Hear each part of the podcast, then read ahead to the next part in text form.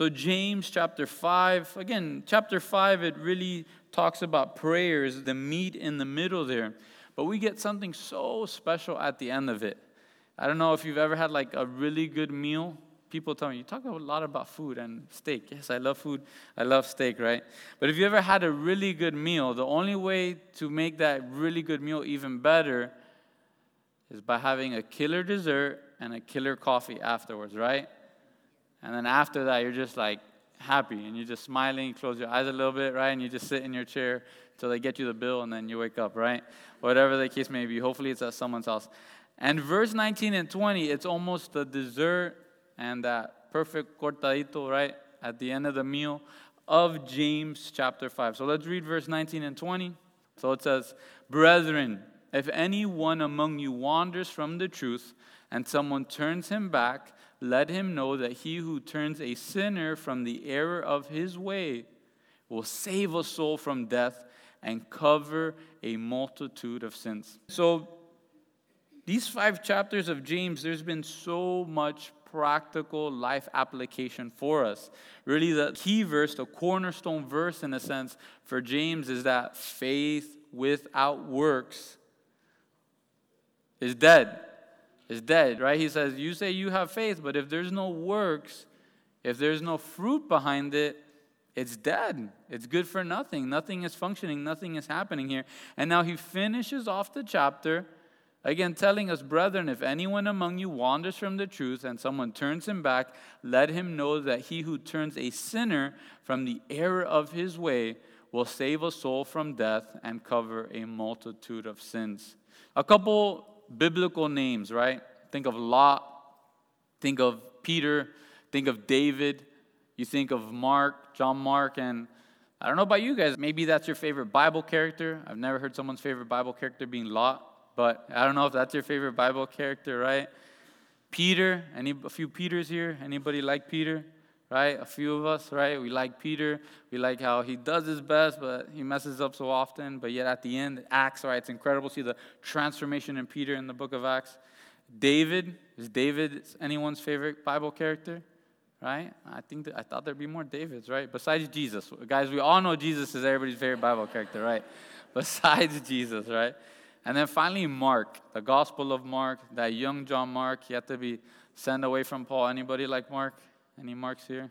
We got, Joey likes Mark. So, man, we got these Bible characters that we, we love. There's certain parts that we hate and we can't stand. But each of these four men, at one point or another in their lives, they wandered from the truth. Four incredible men. The greatest king in Israel's history, one of the gospel writers, one of the disciples, right? Lot, he's in Hebrews. Really, that's the only reason I think he's a believer or saved is because of what God says in Hebrews about him. But if these men weren't turned around, again, their lives would end on such sour notes, on such terrible places, right?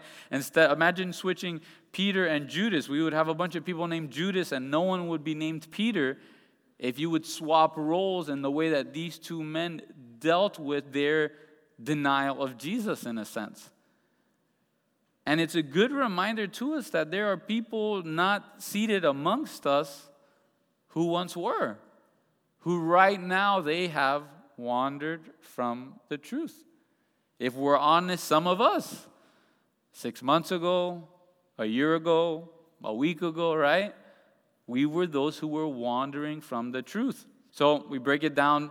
Very first word is brethren. So James, he leaves no doubt who he is addressing, right? In the beginning of chapter four, we saw that chunk where he's either addressing an unbeliever, that's a businessman, has power, has money. Hopefully it's not a believer that he's addressing there. But now here he ends the final note saying, brethren, body of believers, family. He's speaking to us. And then he says, if anyone among you wanders. What does that word wander mean? In the Strong's, this specific word wander, it's to be led aside from the path of virtue. To be led aside from the path of virtue, to go astray, to sin. You could just write these down in Titus chapter three, verse three. It tells us, for we ourselves were also once foolish, disobedient, deceived. It's that same word, they're deceived. In Hebrews chapter five, five, verse two, you can just write that one down. Speaking of Jesus, it tells us he can have compassion on those who are ignorant and going astray. So again, this word wander, it's not someone who, in a sense, is purposefully saying, I want nothing to do with Jesus anymore. It's not someone who is purposefully saying, that's it, I'm over this, this is dumb, this is over. It's someone who is being led astray. They've been deceived. And if we're honest, we're prone to do this, right? You think of the hymn, Lord, prone to wander, right? Lord, I need it. I need you to bind me in your love, Lord, because I am prone to wander. To wander, it's to move without purpose. It's to meander. It's to follow a winding course, getting off the right course. It's to stray away. That's why we need purpose in our lives. We need to make sure that we're not just walking around aimlessly, but that we have a purpose in our lives. And the Bible's given us a purpose. If we're honest, many of us, we often wander in our minds, right? We stray in our minds. We're in class or we're in a meeting and someone calls our name and, whoa, I just got here, right? You've been here in the meeting for the last three hours. Yeah, but my brain just got here, right? It's straight away. Being a youth pastor, you learn a lot of practical things in ministry. And if you're a wise youth pastor, you learn things from the youth pastors before you. And you change things from those mistakes. We would go to camp in Headwaters, Virginia, and we would stop at different places to eat. And there was this one time where we stopped to eat, and then the kids were coming back to the bus, and we used to count them on their way into the bus. We used to count them on their way into their bus. We were leaving McDonald's, and there's this one kid, he's in line, he's a sixth grader, and then all of a sudden, after being counted, he wandered. He wandered away from the bus. I don't think it was on purpose. I don't think he was angry at any of the youth leaders. He wanted to go to camp, but he just wandered because he thought, man, I want a McFlurry. And he wandered away from the bus. There was nothing malicious. There was no evil intent. But he wandered from the bus. There's a little bit of a freak out. Where did he go? Wow, we found him. He's alive. He's okay. Never lost a kid at camp. Don't worry. But we can often wander without realizing it. We wander, right? Our world, our nation, A D D, A D H D, we're giving people permission to wander in their minds. So again, as James is telling us, who can wander? Anyone among you. And this is one of the first dangers to wandering is some of us think, not me, Lord. I could never wander. Yeah, I remember so-and-so that used to be here with me in ministry. I remember so-and-so that used to sit there. But Lord, I'm still here. Lord, I would never wander. I would never leave you. And the very first thing that usually leads us to wander, it's our pride. Our pride can settle in, and it can deceive us. We think, Lord, not I. I know so-and-so, but Lord, I've sacrificed so much. Lord, I would, I would never do such a thing. In First Corinthians chapter ten, turn here now, First Corinthians chapter ten, verse twelve and thirteen, we get a warning for us as believers. First Corinthians chapter ten, and in verse eight through thirteen, to get the context, it tells us, nor let us commit sexual immorality, as some of them did, and in one day twenty-three thousand fell. Nor let us tempt Christ, as some of them also tempted, and were destroyed by serpents. Nor complain, as some of them also complained, and were destroyed by the destroyer. Now all of these things happened to them as examples. And they were written for our admonition, upon whom the ends of the ages have come. Therefore, let him who thinks he stands take heed lest he fall. No temptation has overtaken you except such as is common to man, but God is faithful, who will not allow you to be tempted beyond what you are able. But with the temptation will also make a way of escape that you may be able to bear it. Again, we should never be in a place where we think, I am too strong to wander. I am too strong to fall. Because again, the examples here, many times it's the children of Israel that was seeing the miracles of God on a daily basis, right? On Sunday mornings, we're going through Exodus. And imagine seeing all these miracles, all these plagues. The Lord rips the Red Sea in half. You walk through it, then as your enemy, the army, this military giant that you could think we could never beat them, they get destroyed. They get slammed by the Red Sea and all the waves. Now the Lord is leading you, right? You're out in the middle of the desert. By day, he gives you cloud for shade to take care of you so you can follow it. By night, there's no power, right? But he's a pillar of fire to give you light, to protect you and lead you. And in this moment, the nation of Israel, they wandered. They didn't trust in God. They didn't believe in God. It tells us they tempted Jesus. They basically trampled on his blood, complaining about him. So for us, we need to realize, hey, we can wander. We can wander. For Lot, how did Lot wander? He kept getting closer and closer to Sodom and Gomorrah. He had Abraham, his uncle. He was an incredible example of a godly man. He was a wealthy man, a rich man. There was no reason why Lot shouldn't have just stuck around with Abraham. He should have told his servants, hey, stop fighting with my uncle's servants. We would have nothing if it wasn't for my uncle. But Lot continued to go towards Sodom and Gomorrah. The glitz, the glamour, the big city, the power, the influence. He slowly but surely kept creeping that way, and it destroyed him. He wandered. For Peter, he was sleeping when he should have been praying. If we go to Luke chapter twenty-two, here we see Jesus. It's to the point where Jesus warns Peter and tells him what's about to happen. But again, here because of pride, he was sleeping when he should have been praying. In Luke chapter twenty-two, verse thirty-one through thirty-four, it says, the Lord said, Simon, Simon, indeed Satan has asked for you that he may sift you as wheat, but I have prayed for you that your faith should not fail. And when you have returned to me, strengthen your brethren. But he said to him, Lord, I am ready to go with you, both to prison and to death. And I tell you, Peter, Jesus answers, the rooster shall not crow this day before you will deny me three times that you know me. Again, Peter, he thought, I'm above that. Maybe the other eleven goons, but never me, Lord, right? Maybe the tax collector guy, maybe the doctor guy, but Lord, I'm the fisherman here. All my life has all been with my hands and being faithful. But he was sleeping when he should have been praying. Jesus, he takes him to a pri- imagine a private prayer meeting with Jesus, right? And what do they all do?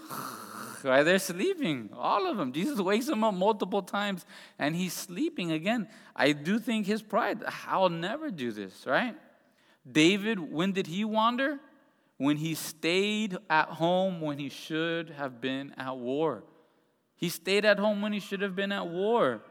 Again, for us, we have been created for a battle, right? Ken, he talks about this especially for boys. We've all been created for a battle. We crave the fight of good and evil.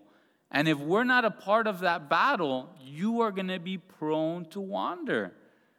The church encouraging you guys, hey, you should be serving, you should serve regularly. It's not just so we get more servants. No, it's this is one of the ways to protect you from wandering.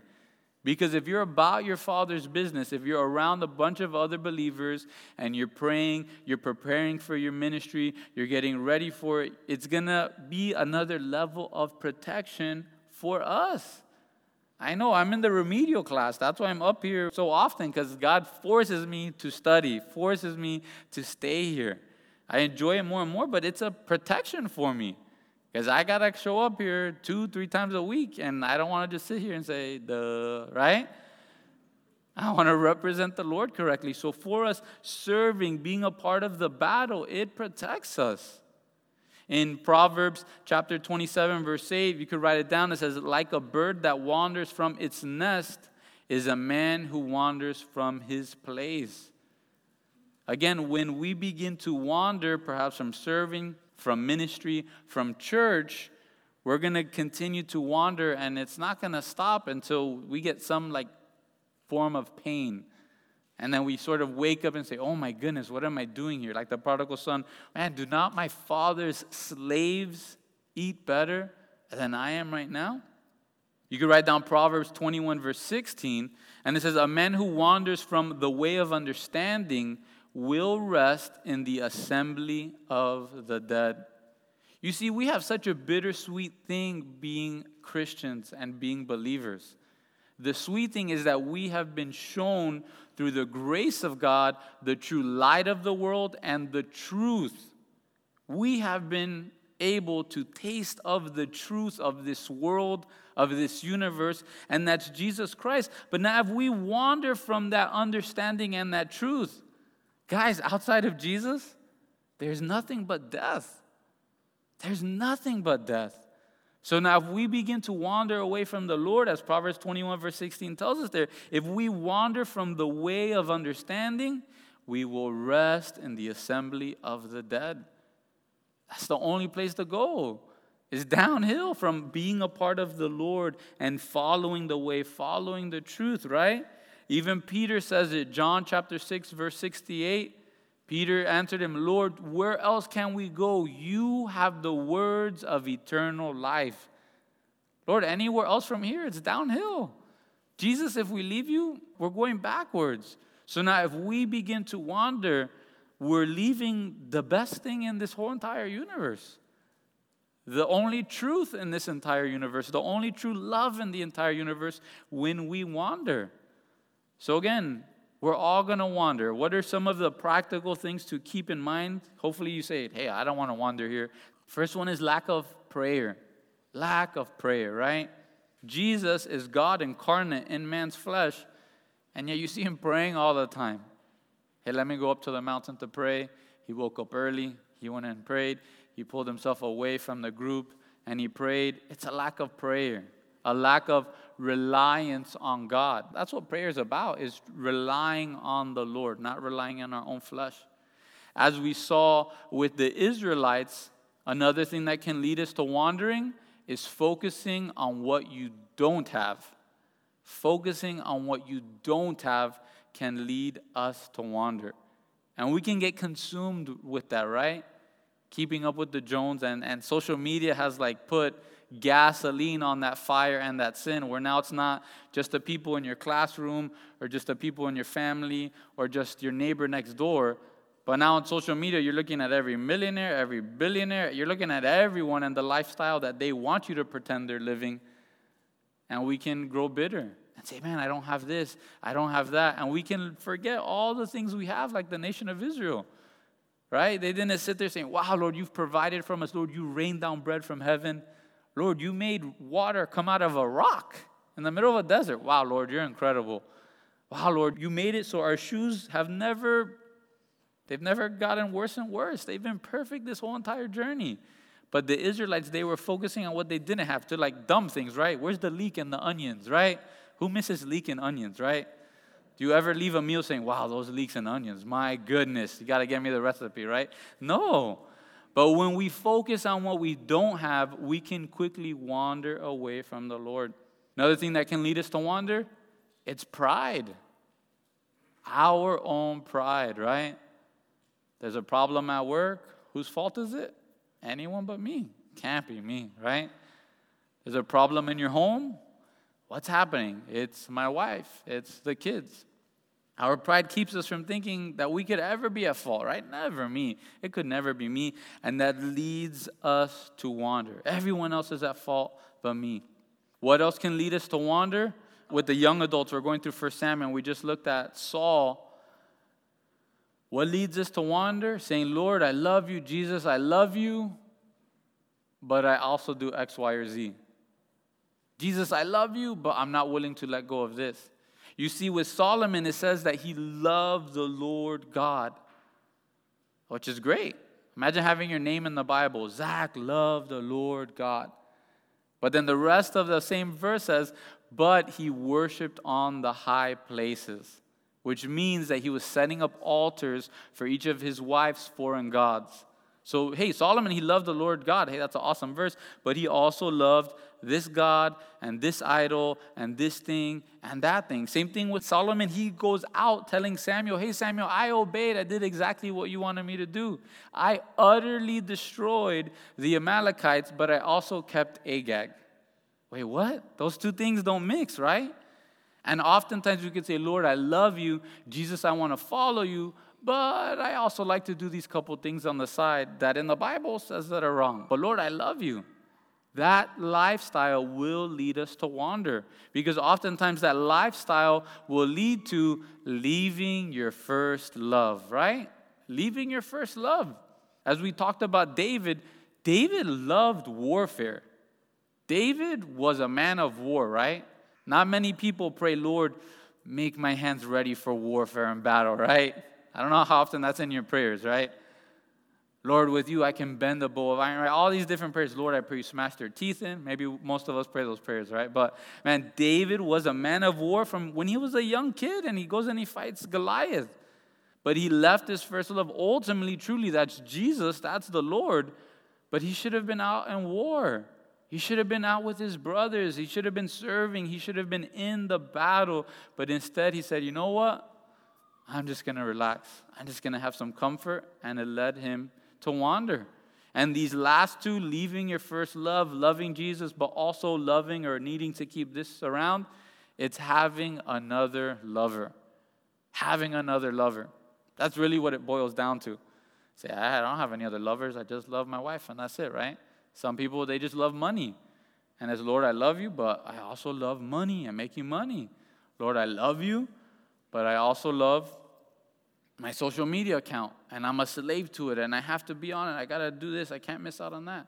Lord, I love you, but I also love the news. Lord, I love you, but I also love the fishing. Lord, I love you. And they, these can be good things, but if they become gods, if they become lovers, if they're things that God is telling you, hey, you need to give this up if you want to dive in deeper with me, they're going to lead us to wander. Family, we need to be humble, and we need to be strong. We're in a battle. Following Jesus is not going to get easier. Please show me that verse. I'm looking for that verse still, right? It's just going to continue to get more and more difficult. And as you see the world, as you see the news, it's only going to get more and more difficult to follow Jesus in a biblical manner. There'll be other ways you could follow a Jesus, but to follow the biblical Jesus, it's going to get harder and harder. Listening to a teaching, and it's so true, we're going to go through trials. We're all going to go through difficult situations, but are we holding on to the Lord? The pastor's name is John Miller, I think, or Jim Miller, but he said, man, the same sun that melts wax is the same sun that hardens clay. We're all going to go through trials. We're all going to go through rough seasons, but what are you made of? What are you made of, right? Truly, what is your Lord made of? Because all we have to do is hold on to God for dear life, and you'll be okay. If you hold on to Him for dear life, you hold on to the Bible for dear life, you're going to be okay, right? How often does Paul tell Timothy, hey, Timothy, right? Come on, guy, get up. You're okay, right? Don't be timid. Don't be fearful. Don't let them look down on you. And Timothy was able to get through it. Right, we were talking about Mark. Guy at one point runs naked. He's so afraid that when the soldiers come and arrest Jesus, later on Paul says, dude, you got to get out of here. You're not okay. You're not allowed to be here. You're fired from this mission trip, right? But then later on, again, thank the Lord, he's brought back. Family, we need to be strong as we go through these different things. We need to make a stand saying Jesus and church is important to us. Chris sent me this Yahoo article, and I was talking about why are younger people leaving Christianity, leaving religion. And they pointed to it wasn't necessarily because of the world getting more pagan or more sin or more partying. They linked it to our education system. The very biggest point that they made is our education system does not just teach about science and math and language, but our education system teaches that religion it's just something some people like to do on the weekend. Some people go to church. Some people go fishing. Some people go to church. Some people play tennis. So it's not that big of a deal. It's not that important. And that's crept into, if we're honest, most of the American church. And we say, you know what? It's not that important for me to go to church. Dude, I got technology. I'm on Facebook. I can have a watch party with people watching church, right? And in this season, there are some that, man, they have people who are very sick or very touch and go at home. But if we're honest, there are many people that COVID has been the perfect excuse to not go to church anymore. If we're honest, right? Maybe not you, but I've had some awkward situations, right? People that haven't been in church in forever, but you see them at Home Depot, and you're like, what? Wait, what? Yeah, how you doing? Everybody okay? Everything fine? They they themselves, they don't know what to do, right? At Costco, at all these different places, but church, church, again, is this just something we do for fun? Or are we saying this is how we serve, this is how we love, this is how we worship the creator of heaven and earth that loved us so much that he gave his only begotten son to die for us, right? We need to have strength. We need to be ready for the battle that's coming. So again, now that we've established who can wander, me, any of us, right? All of us can wander. How can we bring someone back? How can we turn someone back? Because again, thank God in James, it's not just about, hey, you can wander, period, end of the book. No, he just says, hey, people can wander, you can wander. Now we should be focused. We should be thinking, how can we bring them back? Because if we bring them back, or when someone turns him back, let him know that he who turns a sinner from the error of his way will save a soul from death and cover a multitude of sins. The first thing, again, we keep talking about prayer, is pray for them. Each and every one of us here, we know someone who has wandered from the faith. We need to be praying for them. That's the very first thing. Oftentimes we say, man, I tried talking to them, but they say they don't want to hear it anymore. I guess I can't do nothing. No, pray. Keep praying for them. I think many of us here, we know we're here because someone was praying for us for weeks and months and years. The second thing is we should do things, but everything must be done in grace and in mercy. And trying to win back someone who's wandering, it needs to be done in grace and in mercy. Romans chapter two, great chapter. We'll read verses one through four. It tells us, therefore, you are inexcusable, O man, whoever you are who judge. For in whatever you judge another, you condemn yourself. For you who judge practice the same things. But we know that the judgment of God is according to truth against those who practice such things.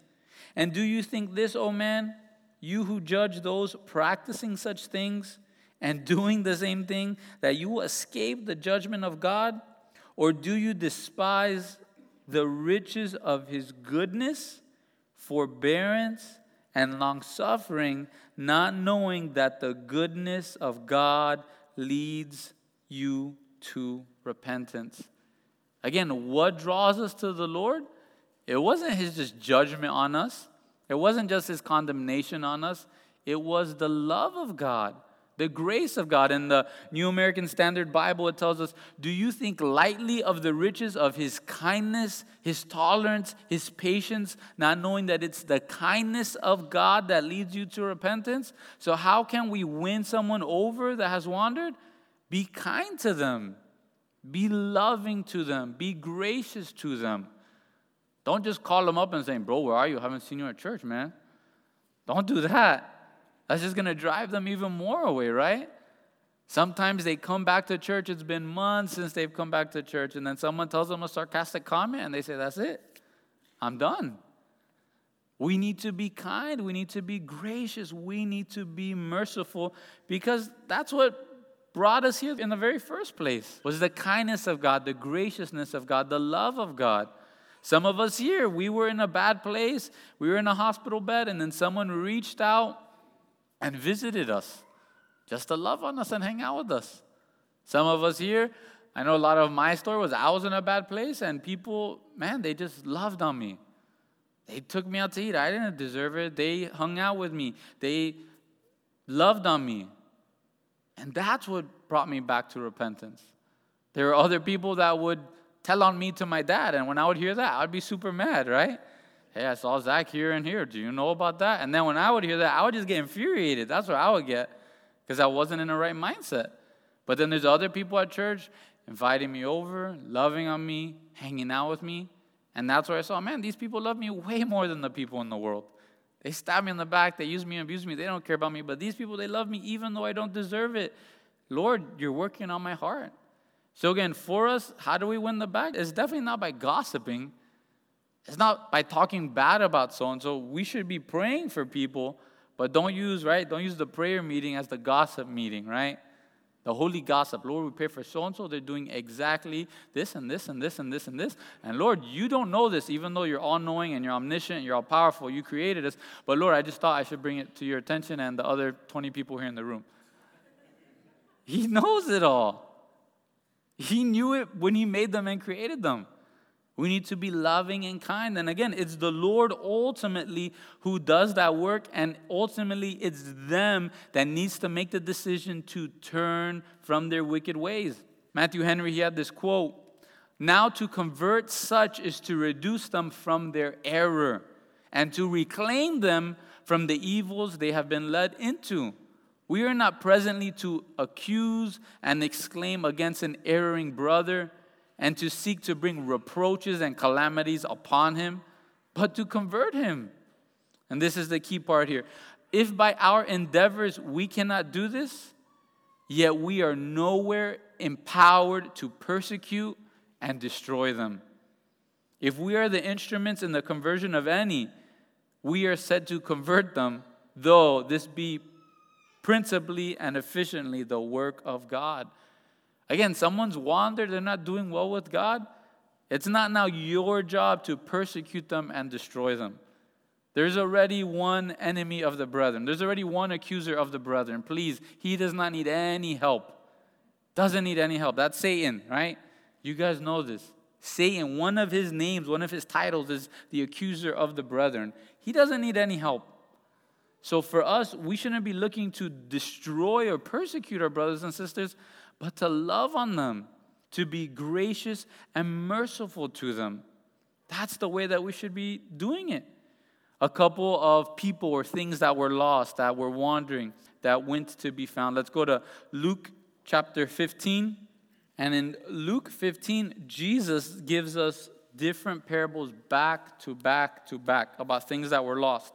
A coin, a sheep, and the lost son. And this is important for us to look at this to see how the different people within these parables act and react to these things that are lost. So Luke chapter fifteen, "Then all the tax collectors and the sinners drew near to him to hear him. And the Pharisees and scribes complained, saying, 'This man receives sinners and eats with them.' So he spoke this parable to them, saying, 'What man of you, having a hundred sheep, if he loses one of them, does not leave the ninety-nine in the wilderness and go after the one which is lost until he finds it? And when he has found it, he lays it on his shoulders, rejoicing. And when he comes home, he calls together his friends and neighbors, saying to them, "Rejoice with me, for I have found my sheep which was lost." I say to you that likewise there will be more joy in heaven over one sinner who repents than over ninety-nine just persons who need no repentance.'" Again, a couple of things to notice here. I mean, I'm not a shepherd. I would have said, survival of the fittest, right? Dumb sheep get eat, right? That's, that's just what happens, right? I got my other ninety-nine here. We're good. They obey. They're obedient sheep. They're all good. That one guy, whatever, right? Whatever happens to him happens. No, what he's saying is, if you were a shepherd, if you had common sense, you would go after that one and find him. So what are we to do? Not just talk in church about them.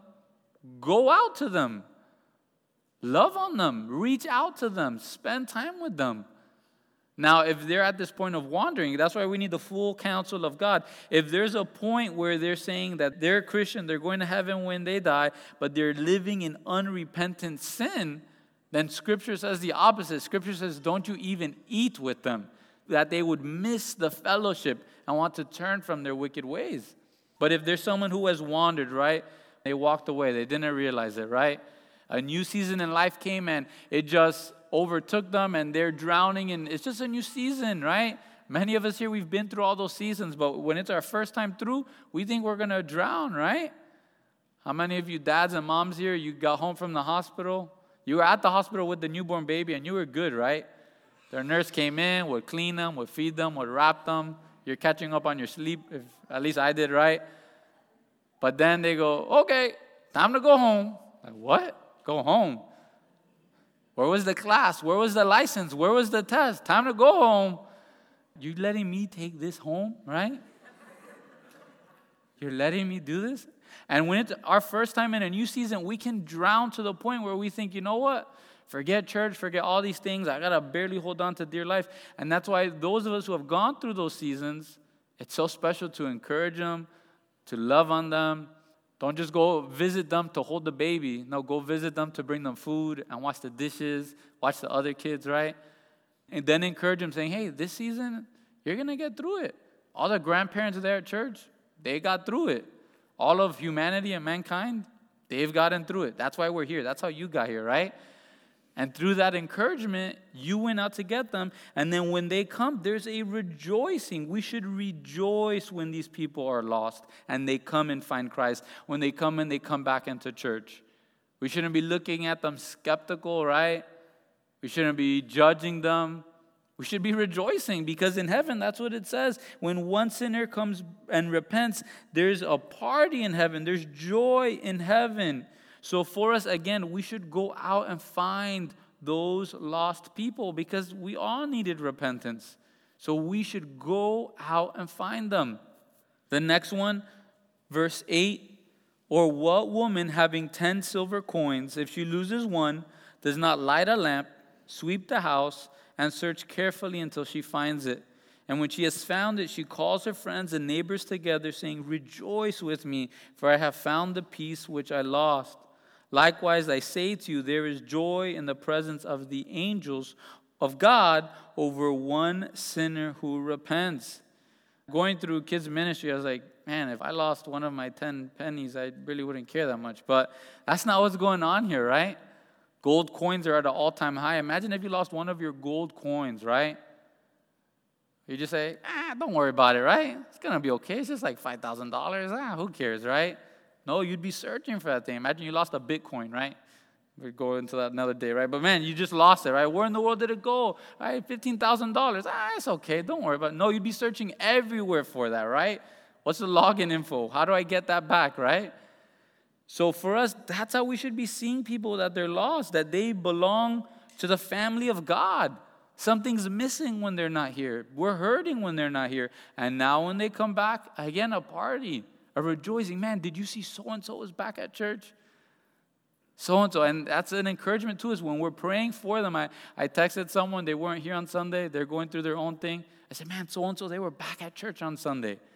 Being able to encourage them. I know that they had been praying for that person. And that's the way we should be looking at it. We should be calling one another rejoicing. Again, there's joy in the presence of the angels of God over one sinner who repents.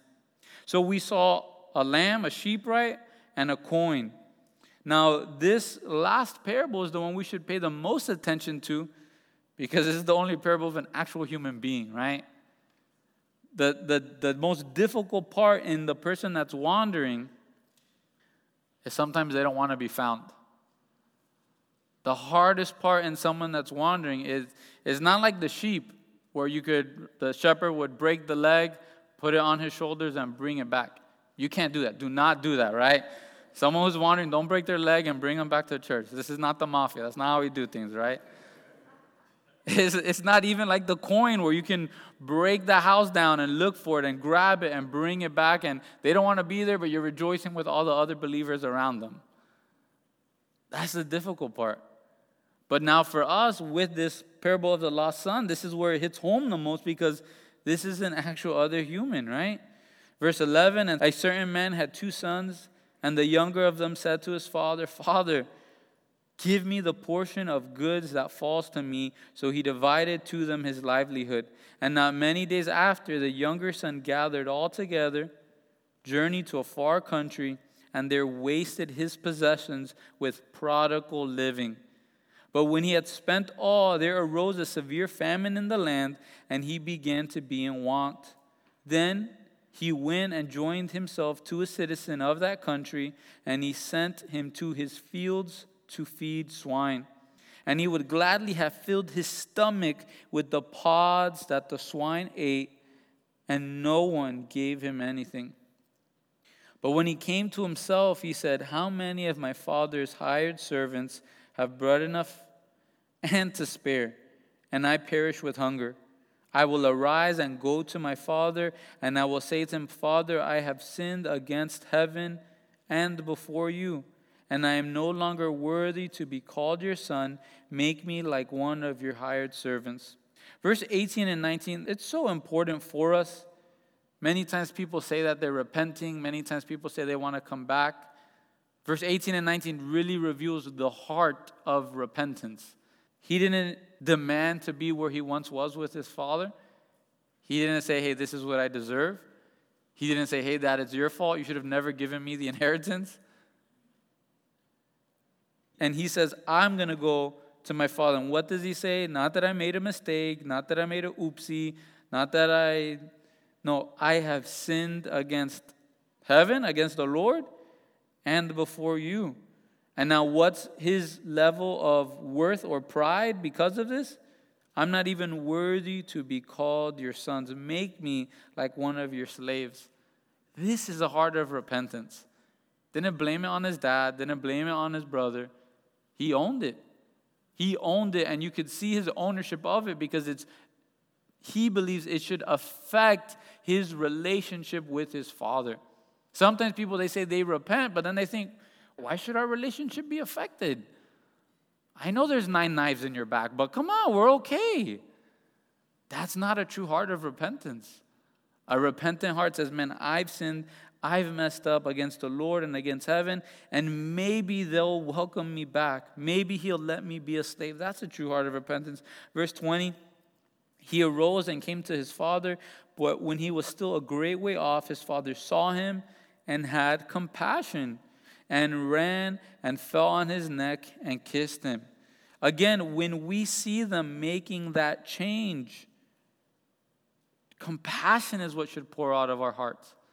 Compassion is what should be pouring out of our actions. It's not the time to say, I told you so, right?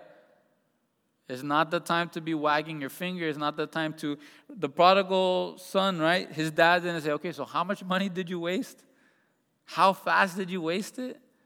What were you eating? No, he just had compassion. He fell on him. He wanted him to feel welcomed and back at home once he repented, right?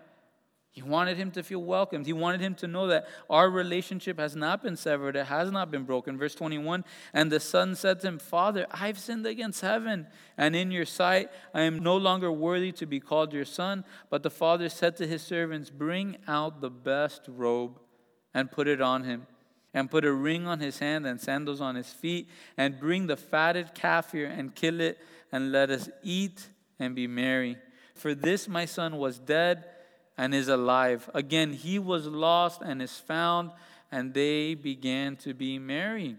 Again, when we see an unbeliever coming to the Lord, when we see someone who has wandered and they come back, we should be rejoicing. We should be wanting to throw a party. That's the type of heart that we should have. It shouldn't be skeptical. It's not saying, oh, when are they going to do it again? Right? This is their habit. They come for two weeks, then they drop off, then they come back, then they drop off. We should just be excited that they're here, that, that love, that care for them. And now the worry to us, the danger to us, is that we're creeping into becoming the older son instead of acting like the father, right? If we're truly honest, most of the time, we're either the prodigal or the older son in this play here, right? In this parable. Very few times are we actually that prodigal father looking, looking, excited, waiting every day for that son to come home. Verse twenty-five, now his older son was in the field, and he came and he drew near to the house. He heard music and dancing. So he called one of the servants and asked what these things meant. And he said to him, your brother has come, and because he has received him safe and sound, your father has killed the fatted calf. Right? What should have been his response? Man, my little brother's back. My little brother's home. are about to have a barbecue. Things are going to be great. Things are going to be awesome, right? No, what's his response? But he was angry and he would not go in. Therefore his father came out and pleaded with him. So he answered and he said to his father, Lo, these many years I've been serving you. I've never transgressed your commandment at any time. And yet you never gave me a young goat that I may make merry with my friends. But as soon as this son of yours, right? Not my brother. As soon as this son of yours, who has devoured your livelihood with harlots, you killed the fatted calf for him. And he said to him, Son, you are always with me, and all that I have is yours. It was right that we should make merry and be glad, for your brother was dead and is alive again, and was lost and is found. Again, that's where we can creep into, like the children of Israel, that we're just consumed with what we don't have. We're consumed with our work and what we don't have, instead of being consumed with God's work and all his blessings and his love upon our lives. Again, when we see someone coming back to the fold of God, there should be excitement. And honestly, one of the reasons why we don't rejoice is because we're bitter and we haven't forgiven them. Somehow or another, they've done something to us, or we think they did something to us, right? They come back and we're bitter. We haven't forgiven them. Now they come back and they're coming back and they're just acting like nothing happened. They haven't even said they're sorry to me, right? That's not biblical, right? The biblical thing is, if someone has sinned against you, what should you do? Go talk to them. That's the biblical thing to do. So again, for us as believers, that we would rejoice, we would be excited when we see someone coming back, because we were once there. We go to Galatians, Galatians chapter five, verse twenty-five, and then we'll go into chapter six. It says, if we live in the Spirit, let us also walk in the Spirit. Let us not become conceited, provoking one another or envying one another. Brethren, if a man is overtaken in any trespass, you who are spiritual, restore such a one in a spirit of gentleness, considering yourself, lest you also be tempted. Bear one another's burdens, and so fulfill the law of Christ. For if anyone thinks himself to be something when he is nothing, he deceives himself. But let each one examine his own work, and then he will have rejoicing in himself alone and not in another. For each one shall bear his own load. Again, as we restore such a one who was in sin, as we bring back someone, we should do it in a heart and attitude of gentleness and meekness. Because oftentimes I've seen people not handle it in gentleness and meekness, and then they get tempted and they fall to the very same thing. Again, family, we need to be filled with grace, filled with mercy when we deal with unbelievers, when we deal with backsliders or wanderers. We need to be filled with grace and mercy, because we can be there as well. We need to reach them. We need to love on them. And man, maybe you're here and you're that backslider. What should I do now? You should repent. You should come back. You should have a party afterwards. But no, you should come back, right? And then go all in. Go all in with the Lord. You've, you've wasted time in a sense. And don't use that as to throw a pity party. That's not the type of party I'm talking about throwing, right? Don't just say, man, I've wasted time, I wasted so much money, I wasted so much emotion, those relationships burn me. No, use that wasted time as a fire in your belly, saying, Lord, as much as it's up to me, not in pride, Lord, but out of humility and gratitude, Lord, I never want to go back there. Lord, I'm going to put the rest of my life to honor you and glorify you, right? Are you sick and tired of Satan? Has he angered you? Has he bothered you with what he's done with your life? Yes, it's our own actions. It's the own lure in our heart, right, as James told us. But, man, we should get angry with Satan. I don't know if you like being manipulated, right? Anybody like that? Like, oh, I love it when people manipulate me, right? I love it when people take advantage of me. And when we sin, when we wander, you've been manipulated. You have been taken advantage of by the enemy. What has that done to you? You say, oh, that's okay. I'll try the church thing. Maybe I'll go back, let him manipulate me, take advantage of me a little bit more. Or does that anger you and you just say, Lord, as much as it's in me, Lord, fill me with your Spirit so I can encourage other people that they would not wander, that they would not be taken advantage of, that they would not waste their lives away by the enemy.